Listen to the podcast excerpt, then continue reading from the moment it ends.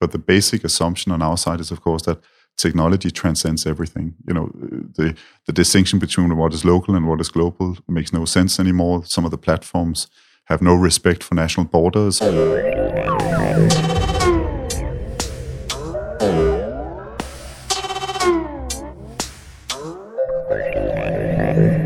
The voice you heard was that of Casper Klynge, the Danish technology ambassador and the world's first tech ambassador. And I'm Azeem Azhar. You're listening to a special edition of the Exponential View podcast that's brought to you jointly with Casper. For thousands of years, technology developments have significantly impacted politics. Take the immense improvements in shipping technology and navigation during the 16th and 17th centuries and the advantage this gave to European nations, or the development of the telegraph in the 19th century, which reduced the communication delay across a continent from 10 days to less than an hour.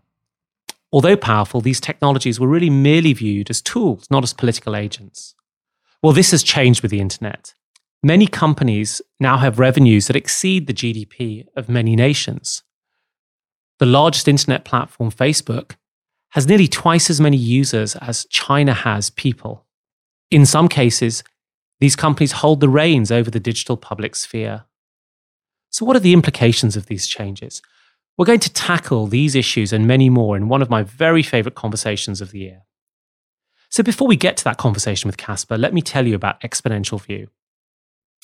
It's my way of explaining how the world is changing under the force of technology. The podcast, These Conversations with Some Brilliant Minds, is one avenue. The other is through my free newsletter, a wonder missive which lands in your inbox every Sunday. If you haven't subscribed, you can find it at www.exponentialview.co.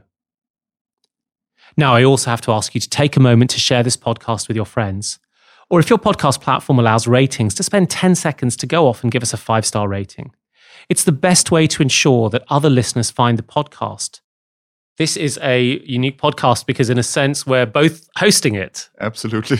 because this will be on my podcast season and it will be on your podcast season. That's right. Yeah. yeah. So let's see how it how it works on this rainy day in in London. And in fact, uh, as we are talking over in Parliament, uh, there is this uh, multi parliamentary committee asking questions of, Facebook, which is, is which is quite fascinating. And I guess Facebook is part of your patch. Absolutely, it's one of the uh, partners that we're trying to have a closer relationship with and a closer dialogue with. So that's part of the of the mandate of a tech ambassador, not to be an ambassador to a country or to an international organization, but in fact to to be towards the industry, to Facebook, Google, Tencent, Alibaba of this world.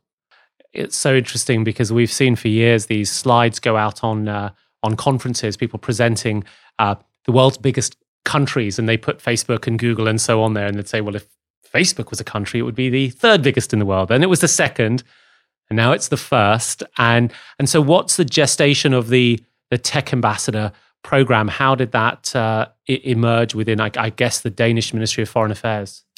Yeah, I, I, guess we are as close to becoming sort of a startup inside government uh, as you can be. This was uh, an innovation process that was initiated a couple of years ago in, in the Foreign Ministry where we put uh, a number of younger colleagues into a, house and we locked the door and we said, come out with a number of recommendations on how we bring diplomacy or the foreign ministry into the 21st century.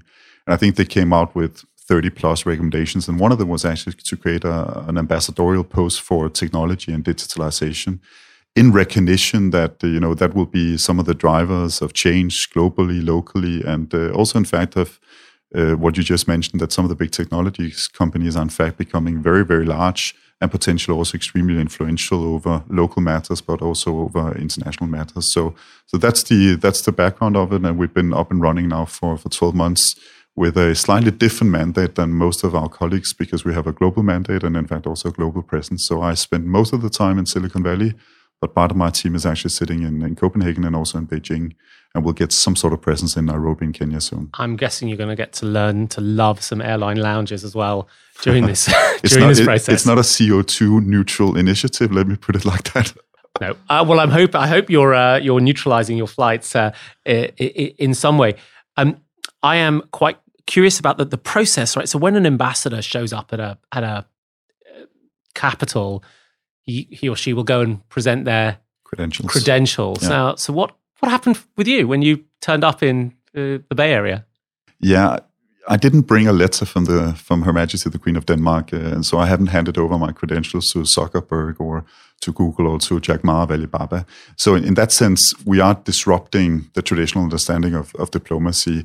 Uh, this is uh, an ambassadorial post to to an industry, but in fact also to you know all other countries around the world, because what we're trying to do is actually to get other countries to do something along the lines of what we are, because we want to put technology more firmly in the international agenda. Mm. I think it'll be it'll be easy to convince you why that is necessary. But the basic assumption on our side is, of course, that technology transcends everything. You know, the the distinction between what is local and what is global makes no sense anymore. Some of the platforms have no respect for national borders. I think you mm. mentioned uh, the Facebook hearing in, in, Parliament right now.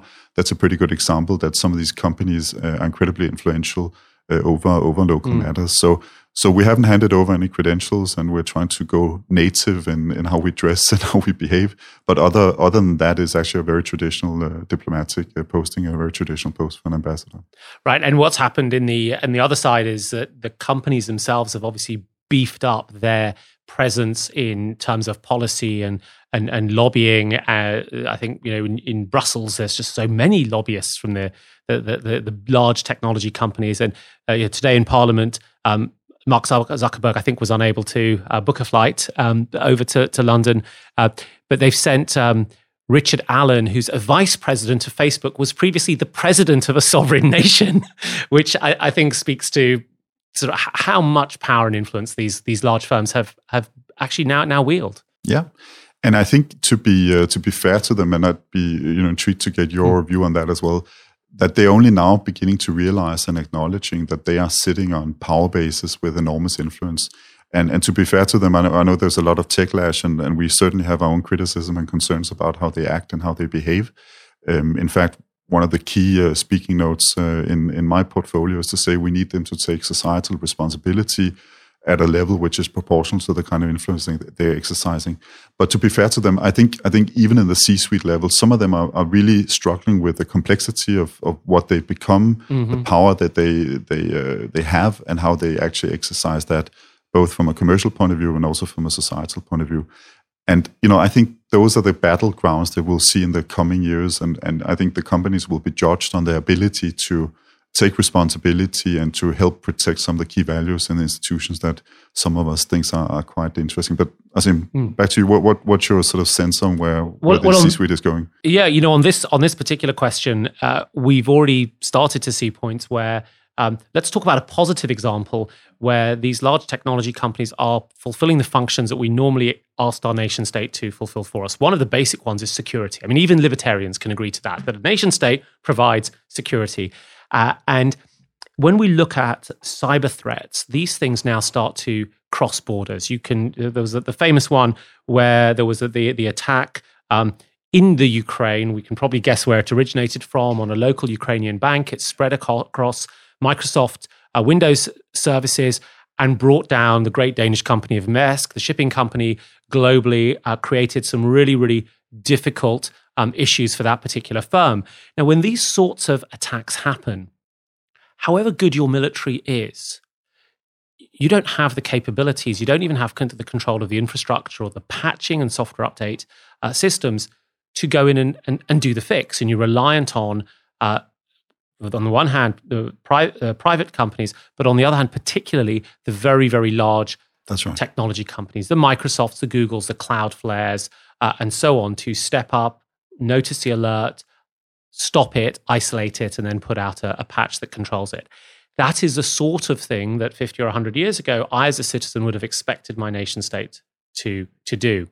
Uh, and, and you talked about these, these novel responsibilities that these companies have ended up earning as they've got sort of bigger and, and more successful. Uh, this, is, this is one of those. And part of the challenge is, you know, when I pay, as I do, eight euros a, a month for Microsoft Office Online, I'm getting that office piece of office software, which Microsoft is now going to protect for me. But I, I don't have I don't have any governance control towards Microsoft. I don't get to vote with that. I don't get uh, a, a, say. They don't really have a, an account- accountability. So there's a there's a, a gap there which we need to figure out how to uh, address. And it's not sort of the intentionality of these firms, but by any means, it's where they've ended up. Uh, but they have uh, got to figure out now, I think, and we have to figure out with them how are we going to draw those lines, how are we going to draw that accountability. Absolutely. and I think one of the other reasons why that is the case is, of course, there's a much more blurred line between what is state actors and what is non state actors, and how those two uh, actors actually uh, sort of collaborating or, or being used by, by one another. And I think that actually puts cyber wars at a, at a different place compared to how traditional wars or conflicts are being, uh, being uh, fought out uh, early on. But I think the response to that at least from our point of view, is that you need to bring in the industry much closer to government. So we need to to almost establish a new partnership where we work together, where we both try and fight and also attribute some of these uh, threats and, and the specific attacks. And, and this is a very value driven uh, dimension because, in, in fact, this is also about protecting democracy. It's about protecting the critical infrastructure of our nations. But you pointed out that one of our companies were extremely hard hit uh, last year with an NotPetya attack. It was sort of the the 9/11 moment of, of cyber attacks in Denmark, and it's one of the reasons why we we uh, developed a new uh, national cyber strategy. I think to be a little bit self-critical, we get we're becoming better at doing the the defensive stuff, the national stuff. I think where we're struggling is to get the international collaboration going. How do we get the normative dimension going? And, and just to underline your point. Mm uh, of course, we are now seeing Microsoft uh, basically driving uh, discussions mm-hmm. on the potential for Geneva, Digital right. Geneva Convention. They've come up with the Tech Accord, and I think they have now more than 60 companies that signed up to it. I think that also shows that some of the companies are becoming foreign policy actors, or at least they are trying to influence uh, policies as well. We think we need an ambassador to that, not because we think that the companies are more important than, than countries, but but in acknowledgement that it's a much more blurred picture, and we need actually to to reestablish some partnerships that we haven't had before. We have, of course, had companies uh, act as foreign policy actors in the past. I mean, the the East India Company. Um, we in in out of uh, Great Britain, and we know how that ended up, and we know the sort of contributions and damages it, it created, and the use of privateers uh, back in in that time, and of course the the Dutch Indies company, and which is one that I guess from your previous posting you you, you must know well. So so we what what I think is quite helpful in this in this process is that it's useful to have some historical precedent where we can say how did these things play out last time? What did we do well? What didn't we do well? And how do we now think about this uh, moving forward? Think it's very hard to work out uh, see a st- situation where you can unpick the global digital architecture that's that, that, that is being built from global companies and work out how they that maps back into the power base and the territorial definitions of a of a sovereign state. Uh, I don't think it's Im- impossible. I mean, we've got examples in the case of, um, uh, you know, obviously China is a strong example there, but it, I think even in a more subtle way, uh, what Germany has done for a very long time with respect to uh, particular classes of extreme right wing speech and how they've insisted internet companies deal with that for German users, uh, demonstrate that it's it's possible. My reading of how states have addressed that more broadly, and I can talk more about the UK, is that we've really we bought a little bit too readily into this vision, both of the internet being global and boundaryless, but also that uh, we should just allow the innovation because if we don't, it'll go somewhere else. I think one of the aspects which is uh, on top of the agenda right now is, of course, digital taxation. Mm-hmm. And um, the European Commission had a couple of proposals uh, put forward uh, some time ago. Uh, unfortunately, that didn't find um, you know support among EU member states. And nonetheless, if you look at the at the statistics, uh, digital companies on average pays around half of what the traditional companies pays in the European Union. So those are no small uh, matters. In in the case of Denmark, of course, this is the question of whether we can finance our welfare system, our healthcare systems, our mm-hmm. educational system, etc. Uh, what we're finding is that it's always difficult to find the right model for for regulating, including on taxation. Uh, but we want to see the industry actually taking part of that responsibility on their shoulders. Help us define how could a digital taxation look like? How do we put it together so it doesn't stifle innovation, it doesn't hurt us, it doesn't prevent us from from building the new companies of, of the future. Um, but the question is, how, how, do we how do we bring them into into the, those discussions, and how do we make sure that they also help us uh, define uh, the right way forward? I think you're much closer to them than I am, given the amount of time you you spend with them. Uh, so, so I'll give you a, a, slightly less informed view, which is that I suspect they're very, very far away from being able to think of the the benefits of taxation and social goods and and public goods. I think there are there's you know Milton Friedman. Uh, the purpose of a corporation is to make profits. There's the front half of the famous Ronald Reagan quote: "Government isn't the solution. Government is the problem." Uh, and there is this the, the, the libertarian streak that came out of the late 60s and early 70s uh, in Silicon Valley, all of which I think has impacted uh, how those firms think about this particular problem. Um, and, and, so I, I, I sus- suspect we need to think about both um, carrots, the sort of helpful hand, and quite s- firmly wielded sticks uh, around these these companies uh, to help them think about what really is their contribution to the the, the, the well-being um, and the purposeful direction of the countries in which they they operate. Uh, and I'm not sure it's going to be easy. Uh, I, I, also am not sure whether the traditional mo- model of thinking about taxation will uh, necessarily work. I mean, I have some ideas that maybe are a little bit radical uh, on that front. Azeem, can I can I throw one of your earlier quotes mm. uh, at you because I think I think it's quite critical. You said, uh, you correct me if I'm wrong on this one, that one of the largest risks is that we lose faith in the power of technology and its ability to raise uh, the human conditions and improve the state of humans. We need to recognize that innovation is successful for most of us if there is a high degree of trust in the system. Mm. Now, I think that's a fantastic quote, and it, it, you know it's very close to to my own views on, on where technology is moving ahead. The problem is, of course, it doesn't require too many Cambridge Analyticas uh, to sort of jeopardize that trust in in society or on, on technology, etc. Um, I come from a country where we have a high degree of trust, both in, in governments but also in, in, new technologies. But what we've seen with a couple of the um, mm. of the scandals of the last uh, twelve months is that it's very easy to tilt that trust and and that balance. Right. How does that look from a UK perspective? Well, I think from the UK uh, standpoint, trust is significantly down in uh, the technology platforms. Uh, and uh, it's interesting actually in, in, in Asia and China, Singapore, trust is up over the last yeah. year. In the UK and the US, it's, it's significantly down. Uh, the Cambridge Analytica uh, stuff, the, the, the, the, way that it connected somehow to the Brexit vote, which has been reasonably uh, fractious in the UK, to say the least, has also had people looking at these um, the, this this issue of how we share data. And what I noticed from not from research, but from talking to people in and around uh, my communities and people who I meet through my work, is that they actually find it quite hard to draw a distinction between, say, the Facebook business model and its use of data, and Google's business model and its use of data, and Apple's business model and its use of data. Three very different companies. Apple barely uses consumer data uh, for its business, and Facebook is dependent on it. Uh, and then the fact that you have a, as a mercurial and divisive character as Elon Musk uh, out there with his great supporters, but also riling people, also doesn't help. So I think we we run a significant risk of turning against what I've sort of described as big T technology, which is what makes the headlines in the newspapers. And with that, small t technology, which is about essentially how do we design things that have a, a human purpose, that help fulfill a human purpose.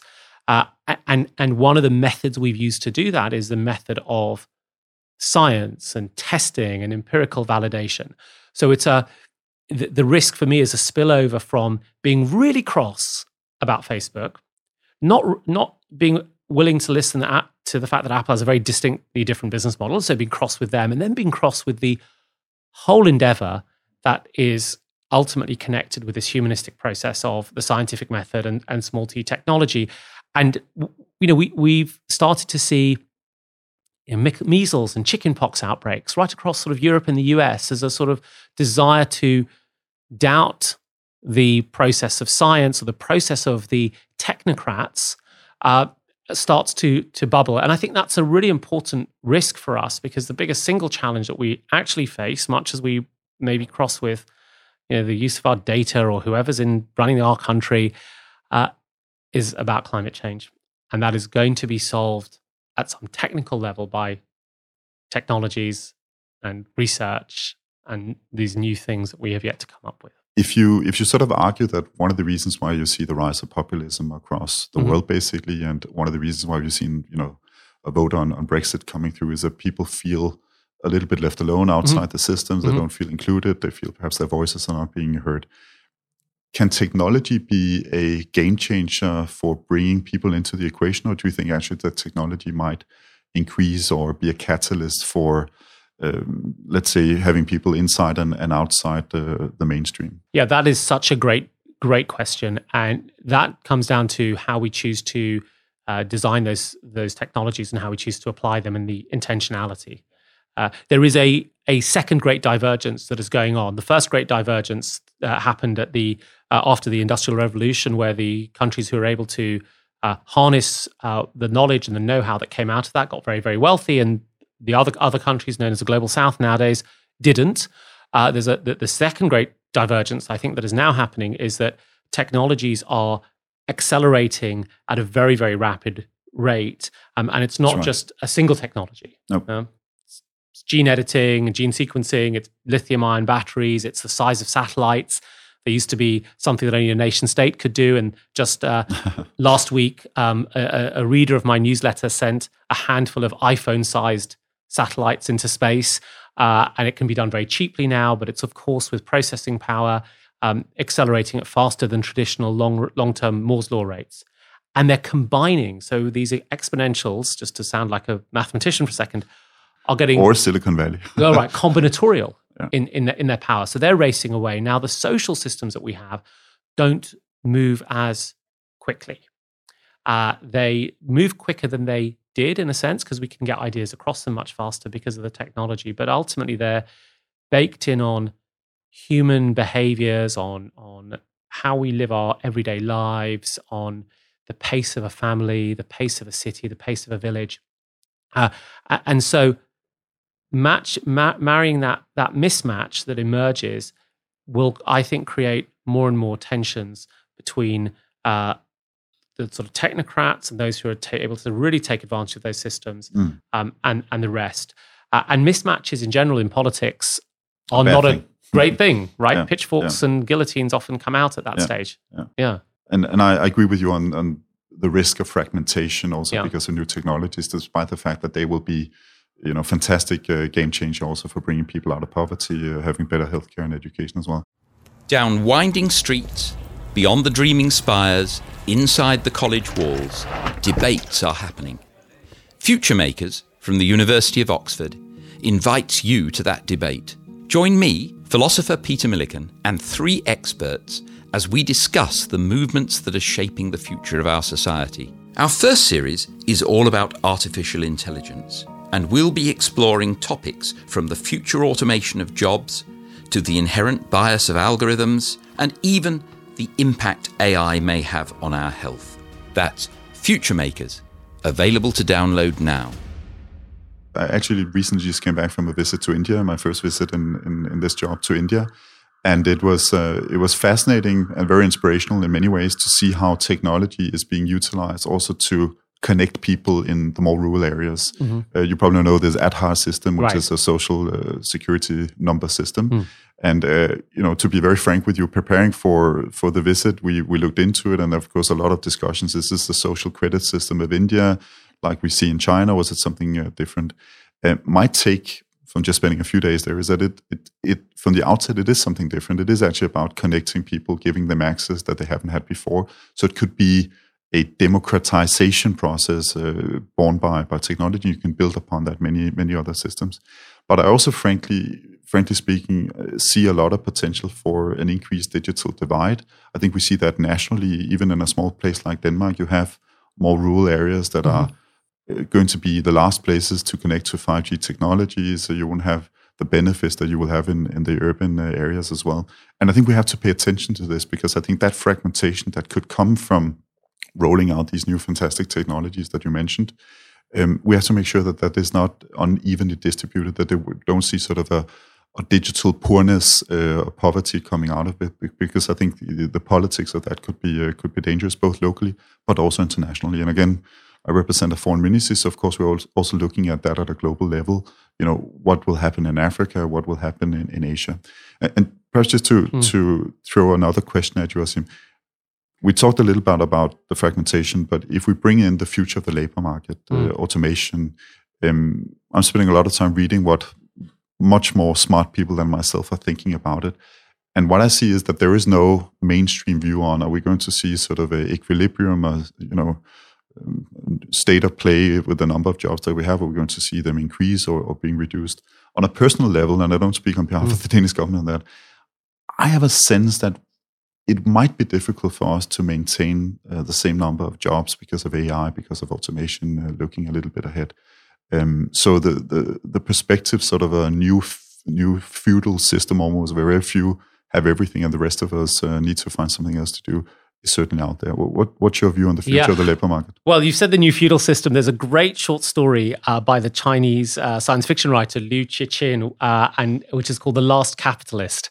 Uh, or, and in this story, essentially, they have a contractarian society and it's one where everything is managed by sort of contracts and obligations. And so somebody does a little bit better one generation uh, or a group does and they have a little bit more than the rest and the others the rest become serfs. So the next generation the group with the power gets smaller but more powerful and more serfs until at the very very final iteration there's one person with all the power and everyone else is living on the, the feudal the feudal land. Now, I think what he identified in that uh, in that particular short story was this idea that that there is a risk um, of heading in that direction, and we have the indicators when we we think about um, how does value get shared across a network like Uber. Uh, the drivers get very little compared to the shareholders, and relative to the, for sake of argument, hours worked by the top executives and um, and the founders when I look at the the automation question, like you, I'm a bit uh, confused about what I what I read. Yeah. Um, there's a few things that I am sort of fairly certain on. Number one, it's going to vary from country to country depending on the industrial structure, their current level of roboticization, the relative cost of labor and the complexity of what they're doing, skills and, and competences, skills, competences, mm. Demographics. Yep. Uh, what we're seeing is, for example, um, in a number of countries like you know the US or the UK, there, there's very very high levels of employment right now. So arguably, you could absorb more robots and wouldn't make that much difference. Um, the, the the second thing that I'm reasonably certain of is that this technology will be able to be deployed uh, both in in sort of white collar environments where where people are often in very routinized jobs and in uh, non white collar environments much more quickly than previous types of technology because we've spent the last 30 years defining processes very cleanly, digitizing our businesses. These things are ready to be plugged in and plugged out. Uh, that, that does then le- lend itself to a situation where there will be a lot of change for many, many people. Even if the in aggregate we create more jobs, mm. many tens of millions, potentially hundreds of millions of people will have their jobs change around them, possibly not by choice. And we have to be very clear that that level of change being uh, being forced onto people by forces greater than themselves can create a sort of sense of helplessness and frustration and, and sort of negative psychological impact. So I'm reasonably certain that that, that, that is the, the, case. And we have to think about what sort of policies and systems we need to build in order to manage that in a sort of human way that looks after people's well-being and the well-beings of our society in a sustainable uh, fashion so I'm quite far away from there will be no jobs. Mm-hmm.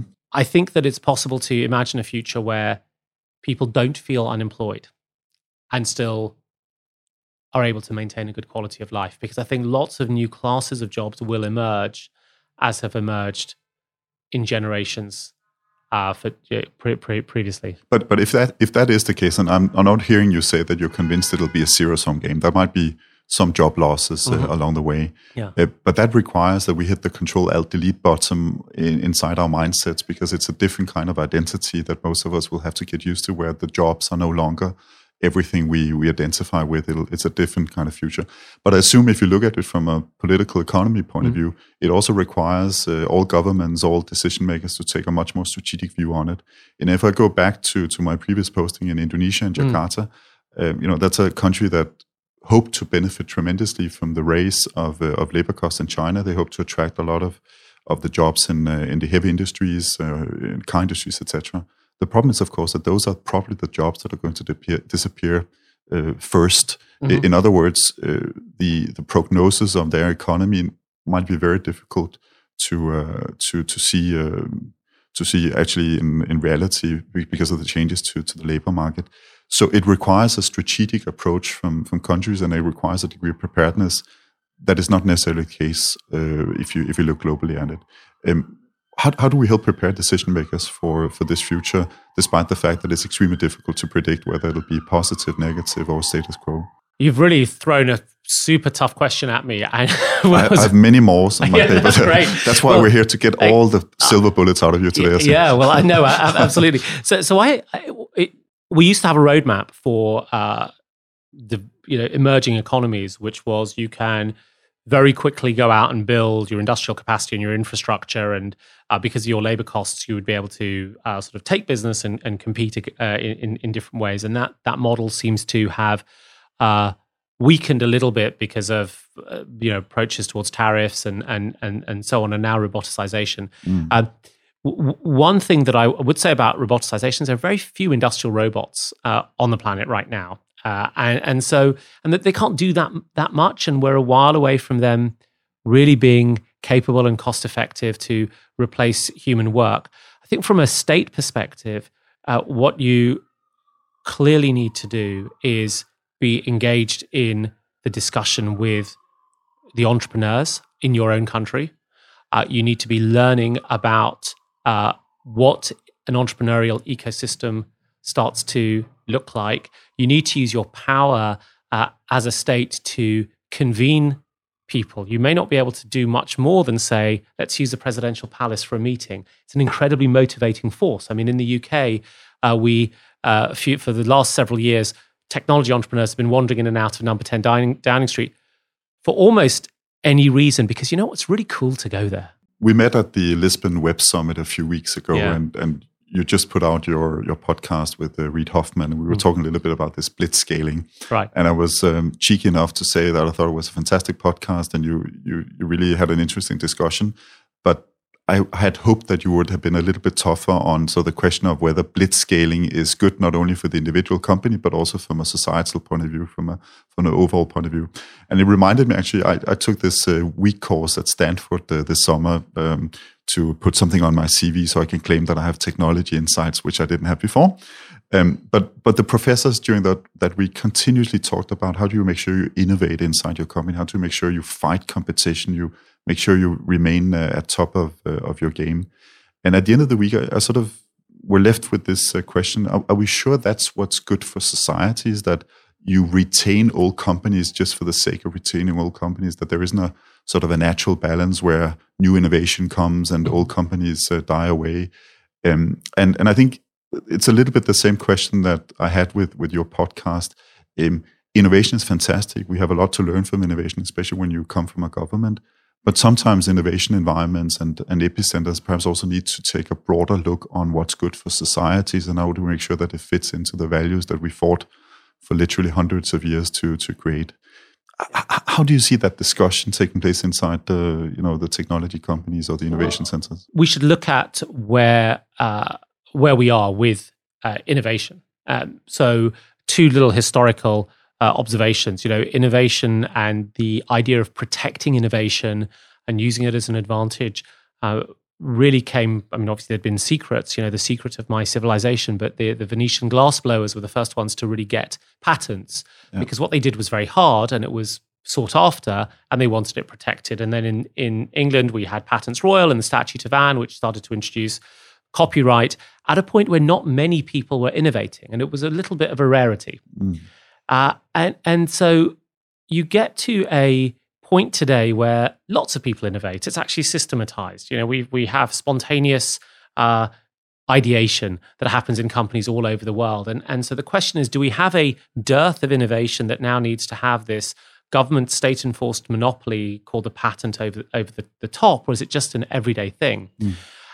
When I look at back to the development of uh, the English economy and then the British economy uh, around the Industrial Revolution, one of the things that you see is that we were not as aggressive in protecting intellectual property.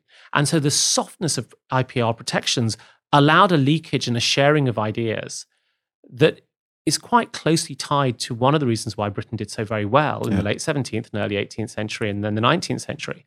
So when we look at this question of, of, of innovation, there's an assumption that that more is always better, that faster is always better, that if we don't treat you really well, you won't otherwise do it. Uh, and so there's a risk that we won't get any. And and I think you only have to walk into uh, any kitchen in any part of the world and see some innovation, whether it's the way in which the dishcloth is handled near the stove to dry it, or the way in which the knife is is, is held. I mean, innovation is a very very natural uh, tool. It's a tool that people uh, enjoy. Um, it, it, it's of self-serving interest to create it as a thing in itself that then needs you know, protection uh, and reward in this particular way. From a from a historical perspective, I think the open source movement uh, is extremely powerful in reminding us that there are other reasons why people innovate, and mm. innovation can come from that. And we're starting to see open source movements uh, emerge and build. Um, they're building a new type of commons mm. that is a digital commons. Uh, and uh, yeah, the digital commons becomes a shared resource that we can all benefit from if it's stewarded properly. Now, that is one way of saying that while the lawyers will fight to protect the, the intellectual property, while the the, the venture capitalists will uh, de- demand super returns, superior returns from uh, sort of brilliant young minds, uh, we are going to benefit from having a much wider, softer view of what innovation is and how it should emerge. And I suspect that the the pendulum will swing towards a more collectivist approach. Now, I've got no evidence. I can't, but I but I will say I think we'll look back in a few years and say actually that pendulum has swung, and mm. we are sharing, we are thinking in terms of commons much more than we say perhaps did in the late nineties. So this will be a parenthesis in history, in other words. Well, I, th- I, think it'll just be a moment where where things were. You used the word equilibrium earlier, right? They they they got out of balance. They'll yeah. re-equilibrate. Yeah. It'll probably swing the other way. Uh, we'll find we'll find that we actually do have to tighten tighten various um, r- laws in you know 25 or 30 years time. But but that said, it's not all about the software companies. I mean, just this week mm. uh, we read that the first CRISPR edited twins were born in in China, uh, and so there are also cases where we need to think about how should we control and maintain uh, rules around particular uh, technologies. And I think that's, in a sense, at the heart of this the, the the the, discussion, which is this this process is so powerful that if it goes on in an unguided way, the outcomes are are very very hard to hard to predict. And and who could have predicted that? Uh, the application of Black Scholes option theory that resulted in securitization of all sorts of financial instruments would have turned into uh, a bubble and a burst in the global financial crisis that created the schisms and the fractures that you yeah. alluded to a few minutes ago. Yeah, and I think that's a, such an important point. Yeah. Um, I'm sure it's only in Denmark that this happens, but uh, when we have uh, visitors coming into Silicon Valley, most of them are saying, you know, how, how can we replicate Silicon Valley in, in Denmark or in Europe? Um, and um, you know, I'd be interested in, in, in, having your views on, on two separate questions. One is where do you see the big innovation centers or epicenters uh, turning up in, in the world? Um, one of the reasons I'm asking this question is what I've noticed just in 12 months in mm. Silicon Valley is that innovation sometimes happens through mergers and acquisitions. Um, the big companies are becoming so big that they basically buy themselves into new innovations. They scoop up everything that is happening in, in Europe, and, and you see more and more people uh, roaming the streets of Palo Alto or Mountain View or, or Menlo Park. Um, so the question is: Is this sort of almost a self-fulfilling prophecy that Silicon Valley has become so powerful that we haven't seen the last of Silicon Valley? In fact, they have the potential to continue to be a very important hub simply because of the volume and, and the potential to buy up new innovations around the world. And the second one is, of course, you know, when you look at Europe, um, things are happening in Scandinavia at a smaller scale. I think Paris is certainly one of the bigger uh, innovation centers, and of course London. Uh, you've gone to China a number of times. So, what do you see and observe and feel mm. when you get out of the airports in Beijing or Shanghai or Shenzhen or Shenzhen? Yeah. Well, well, I think I think what I see and what I feel is, of course, that uh, you know massive changes on the way because of new technologies and the data application uh, in it. But on the global scale, uh, there's no doubt in my mind that we are seeing a shift from the west towards the east, and that China is becoming, if not one of the most important, perhaps the most important center of innovation and, and the application of new technologies. And it goes without saying that machine learning and artificial intelligence is probably uh, the new technology where China has so many obvious advantages with the accessibility to data that is not necessarily, necessarily GDPR protected as we know it in Europe and that just helps build those machines and, and get those machines to to perform uh, at a pace which is going to be difficult for us in Europe or even the US to keep pace with. So I think I think we need to pay attention to China, um, and it's it's impossible not to be fascinated or impressed with what is happening and, and the scale of of innovation. And and again, as I said before, the applicability of technologies in China it's it's mind blowing in many ways. But of course, there's a flip side of the coin, which is you know is that necessarily the way forward that we think is the right way? I think in some ways it is, but in other areas there are values, there are fundamental rights, there is uh, you know overall societal uh, approach to technologies which I think is questionable. And um, you know the deduction for me in all of that is that we might be critical on what some of the big technology companies of the US is doing these days, and, and rightly so, I have to say. And also having dealt with them for more than 12 months, it's not yeah. always been a sweet ride with uh, with a lot of nice talks. It's been difficult and very tough from time to times. And on the other hand, you see a lot of sort of Europlash happening in, in the US. Uh, we, they don't particularly enjoy GDPR. They think that we overregulate, etc. But at the end of the day, we're part of the same heritage. We adhere to some of the same values. And I think we have to pay attention to that, not least here in, in, in the end of 2018, approaching 2019, because I think the big battle will be the overall approach to, to technologies and being better at building the next generation of AI machines uh, might be impressive and fantastic also from an economic point of view, but it's not necessarily the right way forward. And I think we have to to be aware that uh, both at national level but also internationally. Because I think I think one thing that I, I use all the time is where did venture capital investments in AI go last year, mm-hmm. 2017? And it was probably the first year where we saw that uh, the majority actually went into China. Mm-hmm. 48% of mm-hmm. all global venture capital in AI systems went to China, 38% to, to the US. And uh, you know 14 for the rest of, uh, of the world. That includes Europe, by the way. I think that's a very concrete example of uh, the changing contours of, uh, of, of at the global level of where technology is heading. China has got a, a bunch of advantages that you you discussed and described. And I think the state private sector fusion as well that also emerges yeah. is another part. It was almost inevitable uh, in a sense because historically China has been a much larger part of the global GDP. Uh, it was just that last couple of hundred years where we had the divergence where this this changed. So we we, we had to be uh, prepared for it. Uh, outside of the three Chinese cities you described, I mean, I think we are seeing more ecosystems uh, emerge, they take a long time uh, to emerge. Mm.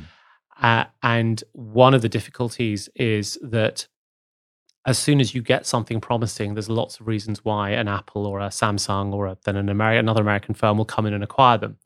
And so in the UK, we have in you know Cambridge uh, almost a revolving uh, cycle of companies being built and then bought by particularly Apple, but also some of the other Microsofts and so on. And um, and then their their executives leaving and starting an, an, another one. And I think there's a challenge there about are you really now just low cost nourishing innovation for a for another for another country? But innovation happens in cities rather than in in countries. I think that's really important, and that helps us think about the Brexit question because the innovation economy in the in the UK is really driven by a couple of hubs. It's mostly in the sort of London triangle, and if you think about Silicon Valley, the distance from you know the Marin Headland all the way down to San Jose yeah. is far bigger than the triangle that is London, Oxford, Cambridge. Uh, so you could sort of in a with, sense with traffic, it's about the same, though, no? yeah, with traffic, it's about the same. Uh, and and so so if you look at that that hub, you'll you'll see that cities that's a that's a, a, a city scale ecosystem uh, which is almost independent of what happens nationally. And cities are incredibly resilient things. I mean, yeah. they survive everything. They survive earthquakes, they survive nuclear weapons, in the case of Hiroshima and Nagasaki. Uh, and they often survive longer than nation states do. So there are reasons to believe that the things that, uh, in general, have made London attractive to be in, uh, which is not the house prices and it's not the the dirt and the, the level of crime, it's the intermixing, the conversations, the dynamism will will continue to be uh, attractive in an, even in a most Brexit scenarios. I mean, if we don't, can't get flights in and there's no clean water, there's no medicine or food, uh, London will look sort of relatively less attractive, I'm, I'm sure. Um, and and as the the, the center starts to shift uh, away from uh, the, the the Bay Area London's actually in quite a nice spot. I mean, if you want to go from San Francisco to Beijing, why not? But the same dynamic that makes London attractive uh, also means that Silicon Valley will maintain its attractiveness mm. uh, because there are lots of smart people thinking in, in, in different ways. That said, the monoculture in Silicon Valley uh, that, it, that exists might be enough to frustrate people. And one could imagine that monoculture getting too extreme. Uh, and so naturally have people saying, you know what, I'd rather be closer to my mum and dad and and do this. And you know what, Berlin is pretty vibrant or Lisbon is pretty vibrant. I think this will be okay. And and it'll be interesting to see how that how that plays out. And in particular, as uh, I don't think Silicon Valley in of itself has a way of being purpose driven the way that the mayor of London or the mayor of LA or the mayor of Copenhagen could be purpose driven in trying to shape the city in a particular way. When you look at, at technology um, here in, in 2018, what makes you concerned about the, the next couple of years and what makes you optimistic about the next couple of years? Well, I, am quite concerned with the risks of a techlash mm-hmm. hurting our ability to accept novel yeah. AI diagnostics or MRI machines. Uh, that's definitely something that we need to to think about. Two years for me, though, in general, is too short a time. It's the it's the time frame of unexpected shocks, like a cyber attack or a disinformation campaign. I think longer term, I'm concerned in in this order with our ability to satisfactorily deal with uh, climate change, uh, and then secondarily our ability to maintain, increase the amount of trust and mutual respect within our societies, the flip side of which is the, the growing inequality.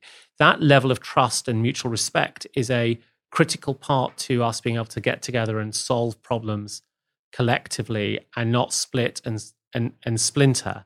Uh, and and I, you know, I think technologies can play a very strong part in that as they have historically. Yeah. And how about you as you look out over the next uh, two years or, or, longer? What are you optimistic about in technology and what are you nervous about? Well, I, th- I think if we if sort of divided in the short term, medium term, and, and long term, I think short term, um, personally, I'm I'm concerned about the cyber attacks that we're seeing, and of course the role of, of Russia and uh, and the non-state actors and and the damage they can do from a purely destructive point of view. I think luckily we haven't seen any uh, you know catastrophic incidents coming out of cyber attacks. It's been extremely damaging for companies. You know, I was ambassador to Indonesia when the NotPetya attack happened last year, and we had to help.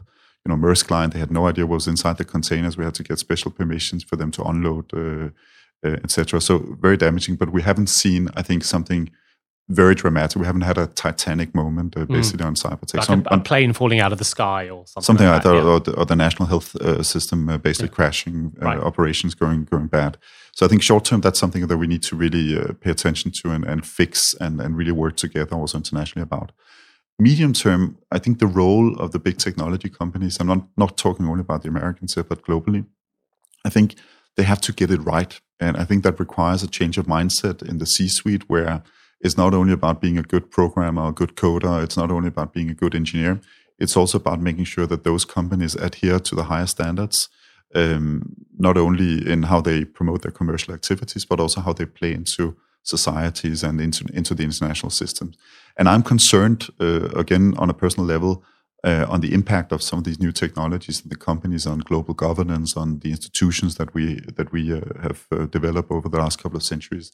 So I think medium term, it's going to be incredibly important that we see responsible leadership uh, turning up in in all the big companies. I think we're seeing that in a number of them. Uh, we're seeing, you know, the jury's still out on, on a couple, and then there are a couple of them um, that, frankly speaking, are, are acting in a way which is uh, is problematic in my view, also extremely problematic from a commercial point of view further down the line. I think we'll see a convergence between the public view on the companies and the government's view on, on, on the companies. And at the end of the day, that will jeopardize their uh, activities and, and the potential for, for delivering to their stock uh, owners, etc.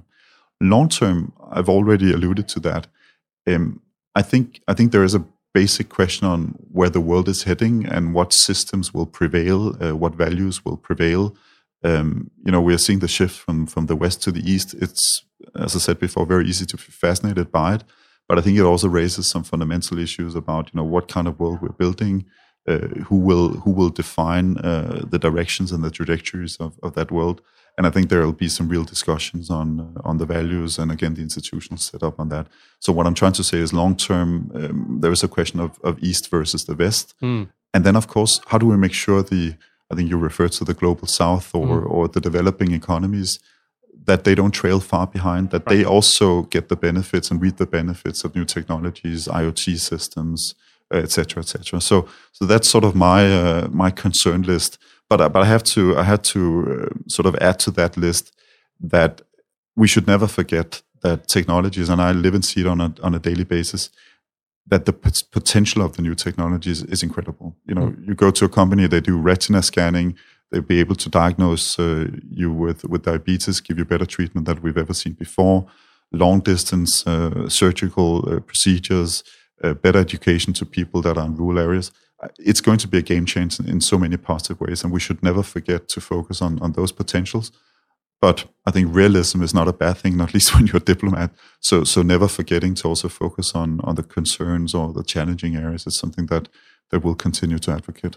Yeah, I, I'm curious about this this idea of the center of gravity moving towards the the east. Yes, and we tend to focus on the rising power, who's getting more power. But I think there are also risks that emerge when you ask the question and who has power now and is losing it. Yes. Uh, and when we look at that picture, I think we can see that, you know, post the collapse of the Soviet Union, uh, there is still some ramifications. Uh, there's a, you know, an angry bear in, in a sense, uh, and and it's not just at a nation national level. It'll be at a company level. I think some of the reasons that we see such aggression uh, and, and stonewalling from Facebook is a sense this, that people are trying to diminish its power. Yeah. Uh, and it may even happen within societies because at some point, if we're going to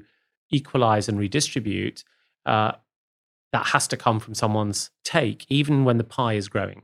It needs to come from someone's take. So when you think about this overall shift in in technology, how do you think we should think about the nations or the companies that have power now who need to adjust the way that they they operate? Um, I'll be a little bit selfish and reply to this uh, question because I think what we're trying to do, and, and again, we're a very small country, we won't be able to fix it. We need to bandwagon with a lot of other countries to get this right. But I think what we're trying to do at a small scale is to raise the stakes uh, vis-a-vis the companies. And you know, one of the criticism that I absolutely despises that comes in our direction is that we are now we're now sugarcoating uh, the big technology companies. We're helping them. We're basically there to to make nice to, to the companies. And you know, my reply to that is always, I wish you could sit into some of the conversation I'm having. Now, that's the nature of diplomacy that doesn't doesn't uh, doesn't work. right. But but but people would realize that these are not necessarily pleasant discussions, and we're bringing real topics to the to to the headquarters in in Silicon Valley or in Guangzhou or or in, in Frankfurt or elsewhere. Right. And and just to give you a couple of examples, what it is that we're discussing, you know, this is about uh, police investigators access to to information on on on real investigations. It's about how to avoid uh, meddling with the election processes, being at, at the national level or the European level. It's about making sure that you know when 42,000 Danes had their data breached at the Cambridge Analytica scandal, you know what are they doing about that? How is that data being treated? Those are not small issues. Right. Those, in my view, are fundamental issues. They're very big issues. They have a, an impact on you and me, but mm. they also have an impact on the international uh, system and, and, and where the world is basically heading. So, so I think raising the stakes and making sure that you almost sort of have a have a pit bull function in, in, in making sure that if the companies, uh, you know, make the wrong choices and go down the wrong way, then we're here to to point that out. We're here to bring views uh, from the Danish government, in our case, uh, to the headquarters and say, well, that's not exactly how we think you should play ball. Uh, on the other hand, we love the sharing economy, we love the platform. So let's actually, you know, reinvent the relationship between the private sector and the public sector. Let's work together. Let us help, you know, you define your own policy so that you don't uh, continuously uh, get in, in trouble uh, because of of a mismatch between policies and, and practice. So, so, I think I think you know it's a realistic approach, but it's also sort of a, uh, a, a process where there is a value proposition also to the big companies. We're not we're not there to to jeopardize the, their commercial opportunities or to bring the big regulatory stick. In fact, we're there to recognize that governments always have difficulties getting it right on the regulatory front, and we need each other in in this uh, conversation. What I would hope is that you know the uh, the leadership of some of the big technology companies will also increasingly see the benefit and added value of working together with governments. And I think we're not quite there yet. You're not, but what you are doing is is building a new set of institutional relationships, a class that didn't exist previously. And I think with every iteration of technologies, you get new forms of relationships or political institutions or modes of governance that, that emerge. I mean, democracy wouldn't have made sense 700 or 800 years ago. People were not well enough educated. We didn't have the communication systems and so yeah. on.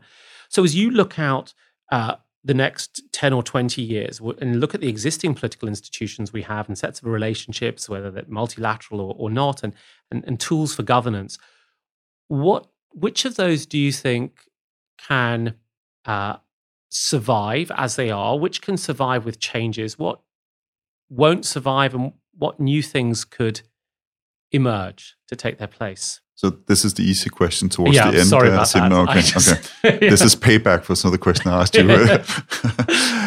well, I, I, think if I begin with with some of the concerns, I, you know, I don't know the numbers for the UK, but I think on, on a European level, what is quite disturbing is that when you ask the younger generation, the millennials, about you know how important is democracy, how important is the government structures, etc., that's actually declining on average. Mm-hmm. So, so for those of us who grew up in the Cold War and still remember, right. now, when I did my military service, uh, all the exercise plans was always, you know, the, the Warsaw Pact is now invading Denmark, and how do we respond to that? Ja govru po-ruski, because at similar age to you, yeah. Russian was a course offered at school because it might be useful absolutely. in case of emergency. And and you know i'm going to sound very old uh, now but I, but i think you know that history legacy or having lived through the 70s or 80s and having experienced the, the fall of the berlin wall is not necessarily the case for my children. And and i see that on a daily basis. So i think we're going to have a big uh, struggle and a very important struggle to make sure that we continue to explain why democracy is the best uh, way forward, why we have to protect institutions, and why the private sector is part of that equation and also have a common responsibility in, in, in that sense.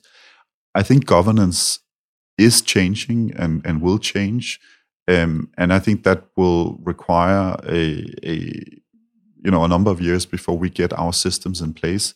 You know, agile governance, whatever mm-hmm. you want to call it, is of you course. Got, Denmark's doing some fascinating work on agile governance. I think I've, i actually read a blog post oh, uh, on one of the government pages about this. Yeah, Fantastic. I will yeah. uh, tell people Google agile governance in Denmark, five criteria for it, and so on. It's very interesting. no, but, but, you know, but we were trying, and and uh, you know, we, we of course love to brag about the fact that we're number one on this DESI uh, European um, index on on digitalization and, and on the UN side as well. But I think if you ask our political decision makers back home, we acknowledge that even for hyper digitalized country like Denmark, we're going to be challenged in, in the fourth industrial revolution, you know, future of the labor market, how we how we govern, how institutions will be. So I think we're standing in front of a very fascinating uh, decade where new technologies might change everything. Uh, but I think we're also standing in front of a decade where we will have to take some um, some very conscious discussions on how we protect the institutions that we think are important. And I think that applies locally, uh, mm-hmm. it applies regionally in Europe, but it certainly also applies on a, on a global scale, um, which is one of the reasons why I think you probably know the, the UN Secretary General set down this uh, high level panel on digital cooperation.